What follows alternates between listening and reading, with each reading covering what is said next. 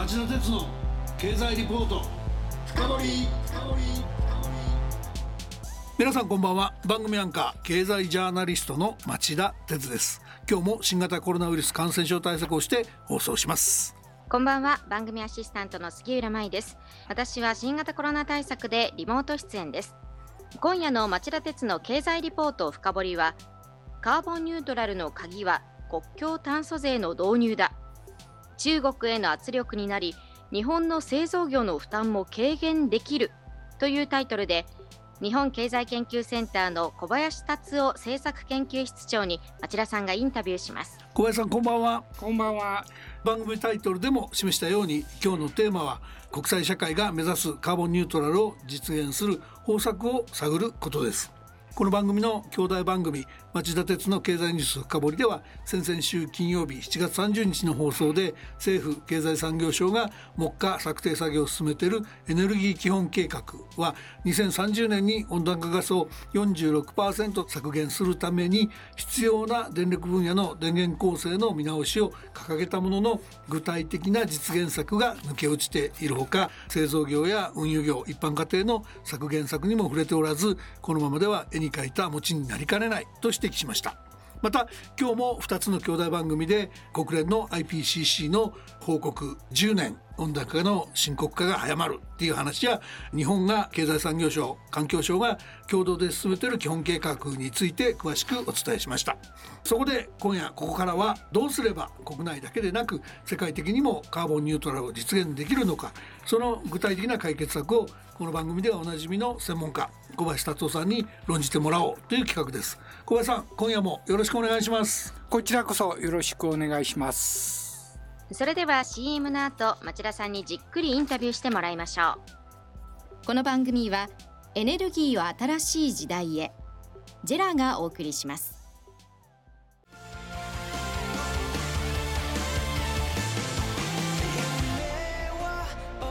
本気で夢を追いかける時新しい一歩を踏み出す時大切なものを守りたい時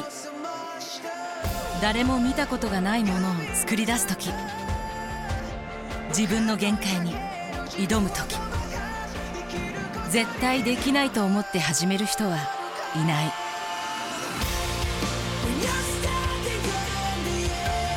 絶対なんて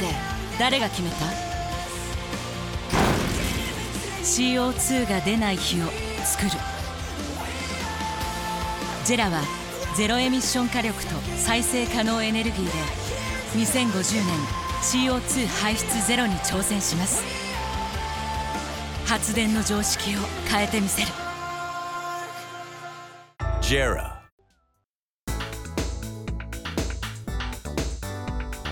町田鉄の経済リポート深掘り。それではまず小林さんのプロフィールをご紹介します小林さんは1989年に早稲田大学大学院の理工学研究科修士課程を修了。日本経済新聞社に入社されました。編集局の科学技術部産業部経済部などで新聞記者として活躍される傍ら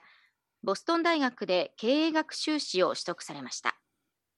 その後2008年に日本経済研究センターの主任研究員に就任。現在は政策研究室長も兼任されています。本論に入る前に現在日本のカーボンニュートラル政策がどういう状況にあるのか小林さんと確認しておきたいと思います。去年の秋に発足した菅政権は2011年の東京電力福島第一原発事故の後思考停止状態に陥り国際的に見て遅れを取っていたカーボンニュートラル政策を立て直そうと2050年のカーボンニュートラル実現やそのロードマップとして2030年までに温暖化ガスの排出を2013年に比べて46%減らす方針などを国際公約しました。この46%も含めてここまでの動きをどう評価されてますか？確かに野心的な目標であってですね過去のトレンドからすると、はい、難しさを強調するまあ産業界の方々専門家もまあ少なくないのですがね、うん。はい、2050年に脱炭素社会を実現するという目標を掲げた以上ですね、うん、30年までに46%とか50%の削減はですね必要不可欠なんですよね。はい、2013年度がまあ基準年なんですがそこを100としてですね2050年度にゼロとなるその2点間の直線を引くとですね30年はちょうど64すなわち46%削減になるんですね。うん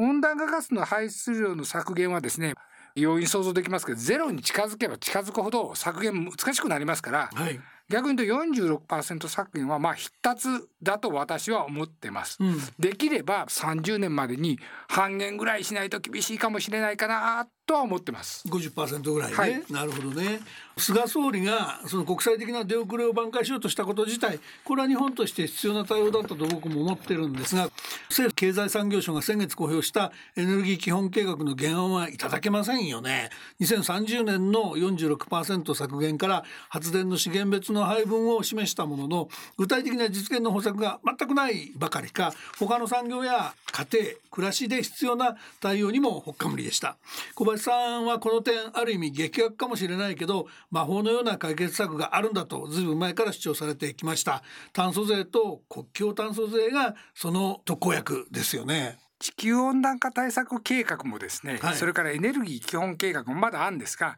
少し物足りないと感じるのは2050年に向けてどのような経済構造になるのかそれを示していないことなんですね。うん、で今後劇的に少子高齢化が進んでですね、はい、経済のもデジタル化が加速するとですね、うん、そもそもの物質的なものへの需要は大きく減ります。はい、ちょっと身近で言うと雑誌とか書籍とか新聞とかいった紙媒体がまあ電子化されてなくなったりですね、うん、テレワークなんか普及してますが人々が毎日通勤しなくなったり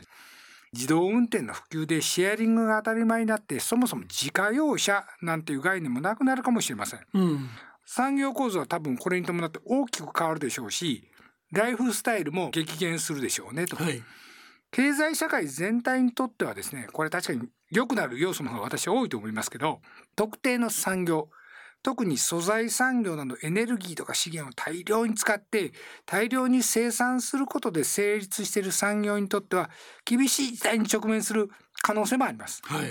そういうことを政府は正直に示すことが必要ではないでしょうかね。うんまた再生可能エネルギーや原子力のコストをですねメンバーの方は真面目な方で私存じ上げてる方もいっぱいいるんですけども非常にあの真摯な方なんですが、そういう同じようなメンバーなんですが同じような条件であれこれ議論してですねコストをいつも試算されてるんですけどもなんとなく局地戦かなっていう印象を受けちゃうんですよね。うん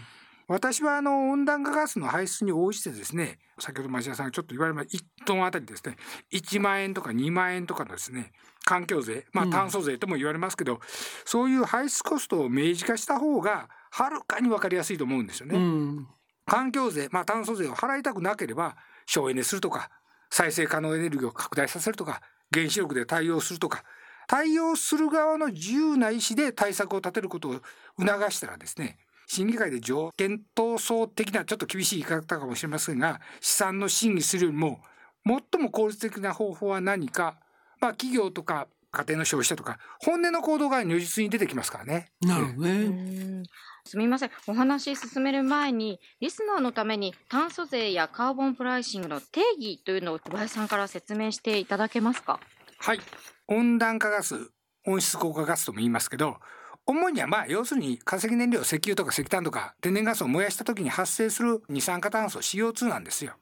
でその排出量に価格付けすることをカーボンプライシングと言います。はい、1トンあたり例えば排出税1万円とか2万円とかそういうことですね。でカーボンプライシングにはですね炭素税と排出権取引排出量取引ともこれ言われますけどいうまあ大きく分けるとこの2つがあるんですね。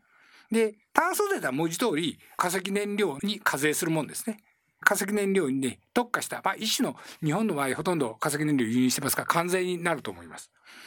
それから排出量取引はヨーロッパ連合で導入されてますが排出量の上限を決めてその排出量のうち各企業がどれぐらい必要なのかっていうそれをオークションで企業に購入させたりですねそれから政府が排出量を割り当てたりしますで炭素税はですね税収は全て政府の歳入になりますが排出量取引は排出枠が足りなくなったら排出枠を余らしてる企業から排出権を購入する仕組みになります。EU ではすでに排出量取引制度を導入して大体まあ1トンあたり5000円ぐらいなんですけどもそういう価格になってます。スウェーデンなんかは1万円を超える環境税炭素税も導入しています。でこの2つの仕組みってそれぞれメリットデメリットあるんですが今回詳細はちょっと省略させてください。はい。カーボンプライシングの中でも炭素税を活用しようっていうのは、まあ、僕もかねて妙案だと思っていて小林さんの主張我が家を得たりの心境で伺ってたんですがしかしそうはいえ抵抗勢力のことをちょっと考えないといけないので日本の製造業というか特に鉄鋼業ですよね。こういった素材産業は自分たちだけ電気代を安くして家庭の上げちゃえばいいんだとか補助金をくれとかそういうことを言うばっかりで炭素税なんてとんでもないっていう姿勢ですよね。本当は今日の小林さんのお話着物一つだと思うんですけどここは理解を得るための妙案っていうのはあるんでしょうか？脱炭素社会の実現という意味では炭素税とかカーボンプライシングですね。これ導入多分避けられないと考えてます。で産業界の方が強く反発する理由の一つにですね温暖化対策をきちんとやっている国とそうでない国温暖化対策をやる余裕のない途上国、まあ、新興国なんかが中心なんですがそういう国々との間の競争力に大きな影響があるという懸念があるんですね。で EU が7月にですね打ち出した炭素国境調整措置国境炭素税とも言うんですがこれは私は有力な手段になる可能性があると思いますこの懸念に対して。はい国内で導入している炭素税とかですね EU だったらまあ排出量取引の炭素価格なんですがその温暖化対策が不十分な国々から輸入する輸入品にもですね同じまあ炭素税とは税額を課税する仕組みですね EU の場合は排出権取引の価格は5000円程度ですのでもしあの日本とかですねまあ中国でもいいんですがそういうとこから素材を輸出すると素材を生産する際に発生した CO2 に応じて1トンあたり5,000円の関税がかかるような形の国境炭素税がかかるということですね。でもし日本で現在国境炭素税を導入しようとするとそれに相当するまあ地球温暖化対策税ってあるんですがこれ1トンあたり289円です。はい、だからこの仕組みで導入できれば国内外の温暖化対策をめぐるですね国際競争力に対する産業界の懸念っていうのをかなり払拭するというか弱めることができるんじゃないかなと私は思ってます。まあむしろこの国境炭素税っていうやつは国ごとにアンバランスが出たらいい加減なところに対してビシッとかけますよっていう話ですから。むしろそういうその競争力が不均衡になることを抑えようって話のはずで、税金的なものが入るから嫌だなんていう議論をするよりは、競争条件をきちんと揃えようっていう議論の方に組みするのがまともな産業の考えることであるべきですよね。はい、国境炭素税ってですねうまく発展させたらですね世界で最も効率的な温暖化ガス排出削減につながる可能性があるんですね。はい、当センターで試算したんですがまず日米欧を中心にしてですね先進国で共通の炭素税とか国境炭素税の仕組みを確立してですね、はい、で産業革命からまあ2度から1.5度 C に基本上昇を抑えるというパリ協定の目標達成の共通ルールとして、中国に参加を迫ってですね、うん、まあ、中国が参加するとか全世界でほぼ入れるというのと同意だと思うんですけど、はい、そうするとですね CO2 を大きく減らすことができるんですよね。我々の試算ではあの CO2 トンあたりまあ50ドル例えばかければですね、うん、あの炭素税かければ、うんうん、先進国だけだったら世界でだいたい4%強ぐらいしか減らないんですが、はいはい、中国も入れてまあ世界共通の50ドルの国境炭素税というかまあ炭素税の仕組みができれば20%以上だいたい減るんですね。まあ今圧倒的な排出大国中国ですから、うん、同じ条件で同じ負担をしろと言ったら彼らは強烈な削減せざるを得ないわけですね。はい、ただこれいいことはですねマクロ的な経済影響っていうのは実はその産業構造の変化が対応してですねほとんど実はないんですね個別産業はあっても。うんうんだから非常にあのいいんですがそれでまた日本とか、まあ、先進国にとって良いことはですね共通の炭素税ができると実は素材産業の、世界の生産っていうのはもちろん炭素税入れたらマイナスになるんですけど減っちゃうんですけど、うん、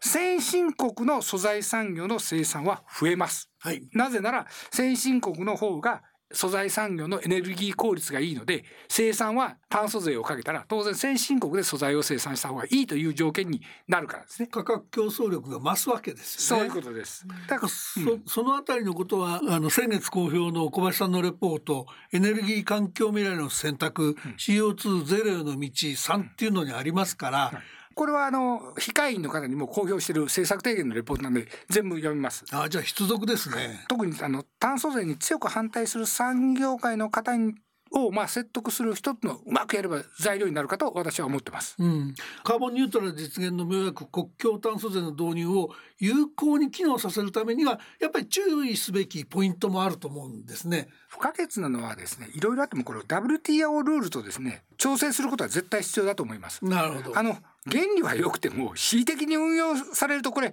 不公正な貿易措置になっちゃいますから、うん、特にどのような品目に CO2 をですね生産時にどれだけ発生させてそれがどれぐらいの量なのか正確にこう計測する標準化の方法。要するに計測の標準化ですね、はい、CO2 発生の、はい、その仕組みの標準化も必要になるでしょうね。また関連してですね、うん、これ EU も今はあの素材産業鉄とかアルミとかですね、はい、そういうものに対して国境炭素税をかけようとしてるんですが、うん。素材を使った加工みたいな例えば自動車とかですね、うん、機械とかそういうものにどうやって国境炭素税をかけるかっていうのはこれ非常に難しいんですね、はい、これかけないと鉄はそのまま輸出したら国境炭素税の対象になりますけど自動車って形にしたらゼロになりますからそれは多分長期的にはその問題が出てきます。はい、でこういうことをですねテクニカルな話をまず解決しなきゃいけないという話が一つあります。ただもっと大きな話はですね国境炭素税の議論をきっかけに国内のエネルギー課税をですね脱炭素社会の実現に向けた大改革の機会にぜひしてほしいですね、うんうん、一部の産業ではですねまあ海外ではまあそのさっき言われた特別枠があるとか免税されてるとか補助金もらってるとかいう主張があるんですがまあぜひ菅総理にはですね国内外で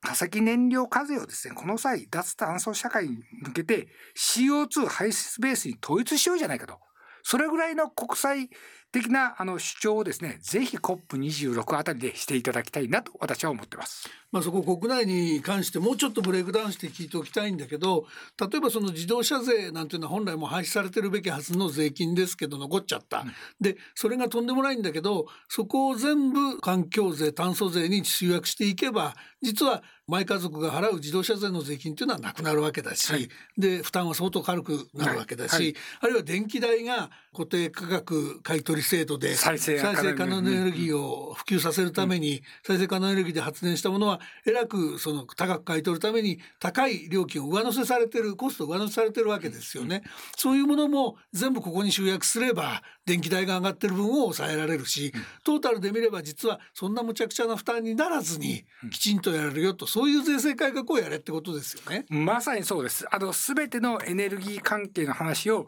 あの CO2 ベースにするというのは脱炭素社会の第一歩だと私は思います。今日も目から鱗のお話をありがとうございました。小林さんまた近いうちにお話聞かせてください。はい、こちらこそよろしくお願いします。リスナーの皆さんはどう感じたでしょうか？来週はこれが最新の経済学だ経済学×データサイエンスでビジネスを変える1というタイトルで日本経済研究センターの田原健吾データサイエンス研究室長に町田さんがインタビューしますそれでは来週も金曜夕方4時からの町田鉄の経済ニュースカウントダウンからスタートする3つの番組でお耳にかかりましょうそれでは皆さんまた来週この番組はエネルギーを新しい時代へジェラがお送りしました。